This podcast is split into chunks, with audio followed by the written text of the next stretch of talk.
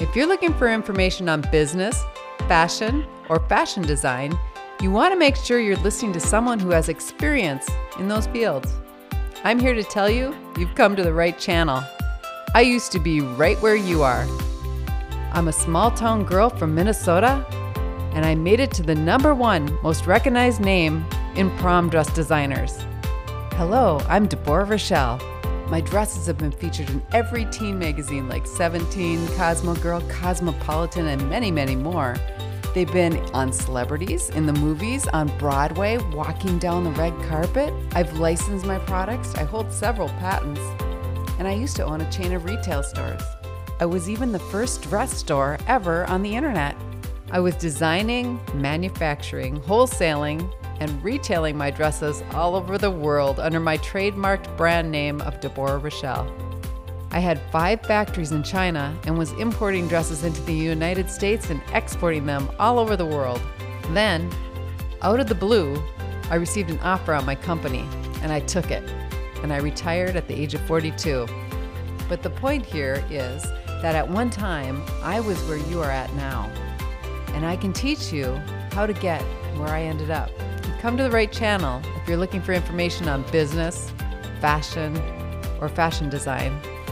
I've been there and I've done that. A lot of people think those who have succeeded don't want others to succeed, but from my point of view, it's just the opposite. I want everybody to succeed in doing what they love to do. What a perfect world this would be, everybody just doing what they love. So sit back, relax, and let's talk a little bit about business, maybe throw in some fashion.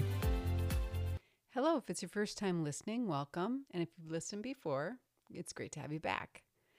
We are going through the top 10 steps needed to start a business and what you need to know. I hope you've heard the words location, location, location. If not, it's important you do get to know why Marketing 101 starts with location, location, location. Where a business is located can really affect your bottom line in more ways than one.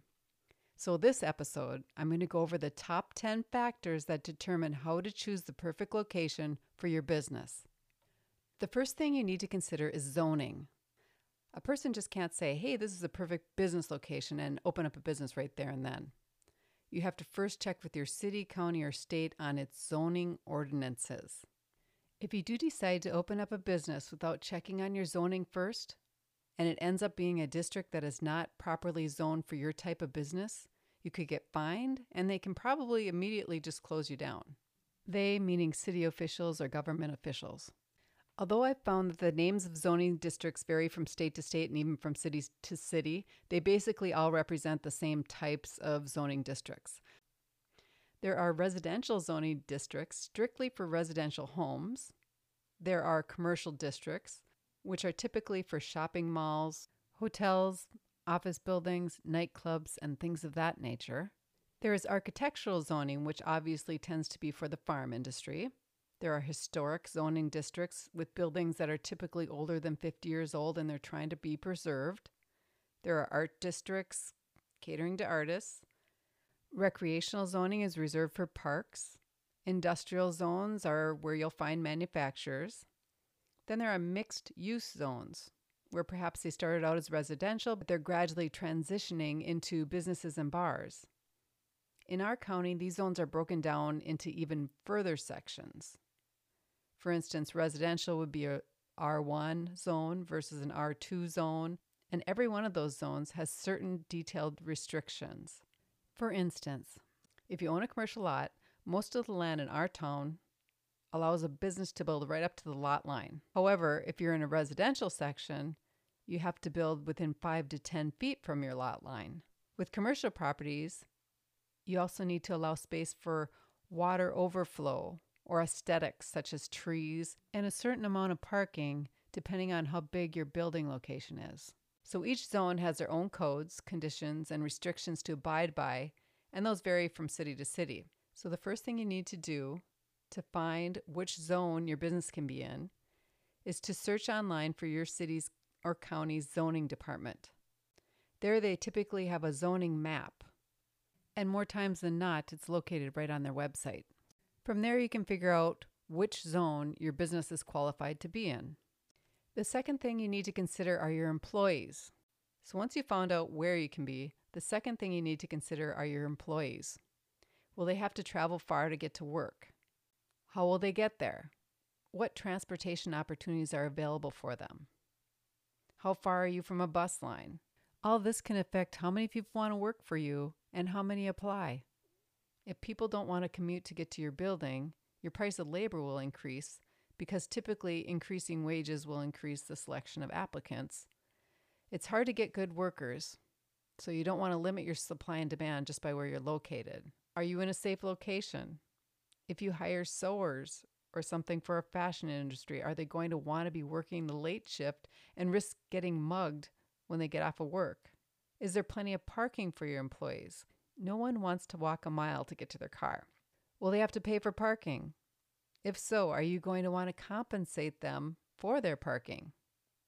Another factor in determining the best location is how close you are to your vendors or suppliers.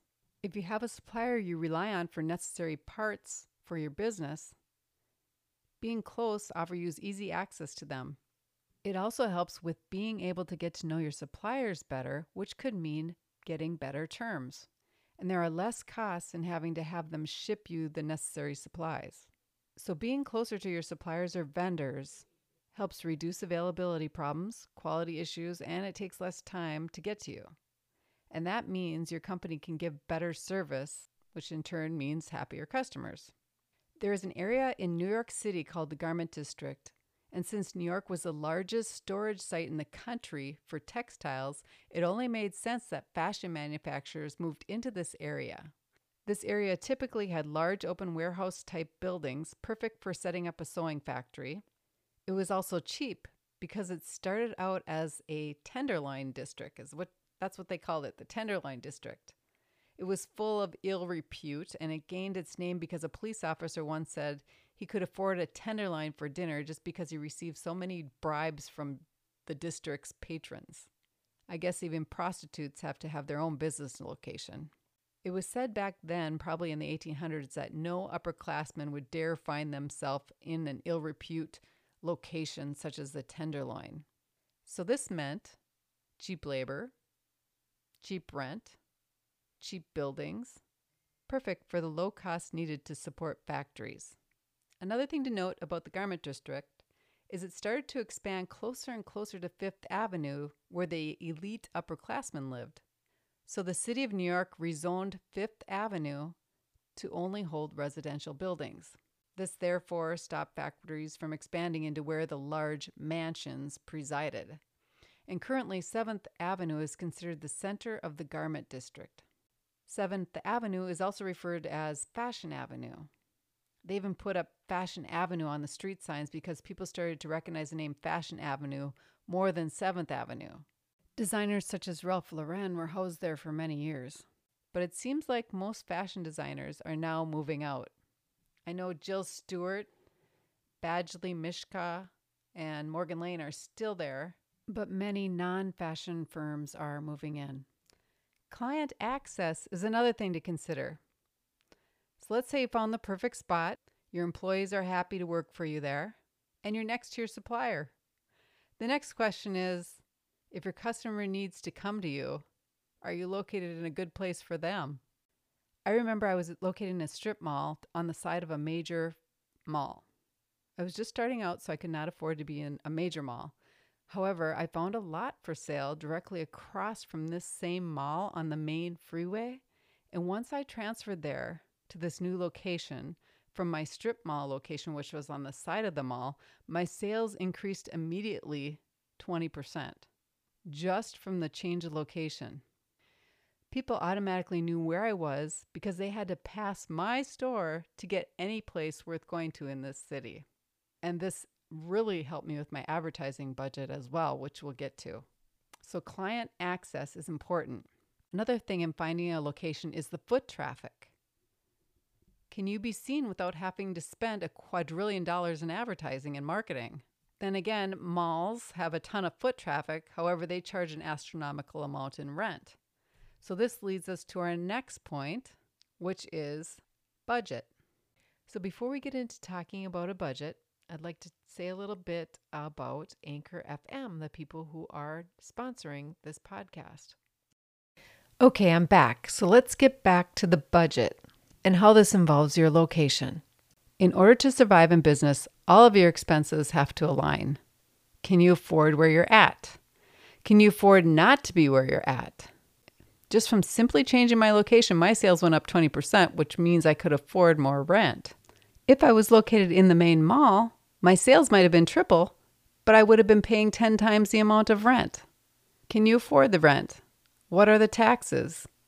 Can you afford the utilities? The larger the space, the more you have to pay for utilities, heat, air conditioning, electricity, etc. These are all factors. Are there government incentives to be there? Finding the perfect location also involves your competitors. Your competition's location should be analyzed. I've often heard people always say never locate next to a direct competitor but I happen to disagree with this. Have you noticed how restaurants seem to congregate in the same places? You'll often see an intersection that has a gas station on each of the four corners facing one another. CVS often builds right next to Walgreens. Sometimes it's better to be right where your competitors are, because if a customer can hit two stores at once in the same area, they're likely to go there first. If they're looking for a restaurant, they'll look in the restaurant area first where restaurants have congregated. This is why huge malls were so successful. All the stores congregated in one area. You could hit a bunch of them at the same time without having to go halfway across the town to get to the next store. So remember, we talked about the Tenderloin district in New York City where prostitutes hung out? People knew where to go for this type of activity because they were all in the same area. It later became the fashion district where most of the fashion businesses kept their factories, so their customers knew if they're into fashion to go to this area. However, I do understand why many experts feel that being next to your competition will put you out of business. But on the other hand, if you can strive to be better than your competition, perhaps you will put them out of business. You never know. So, checking out where your competitors are should be one of the prime things in determining the best location. Another thing to consider for your location is outsourcing.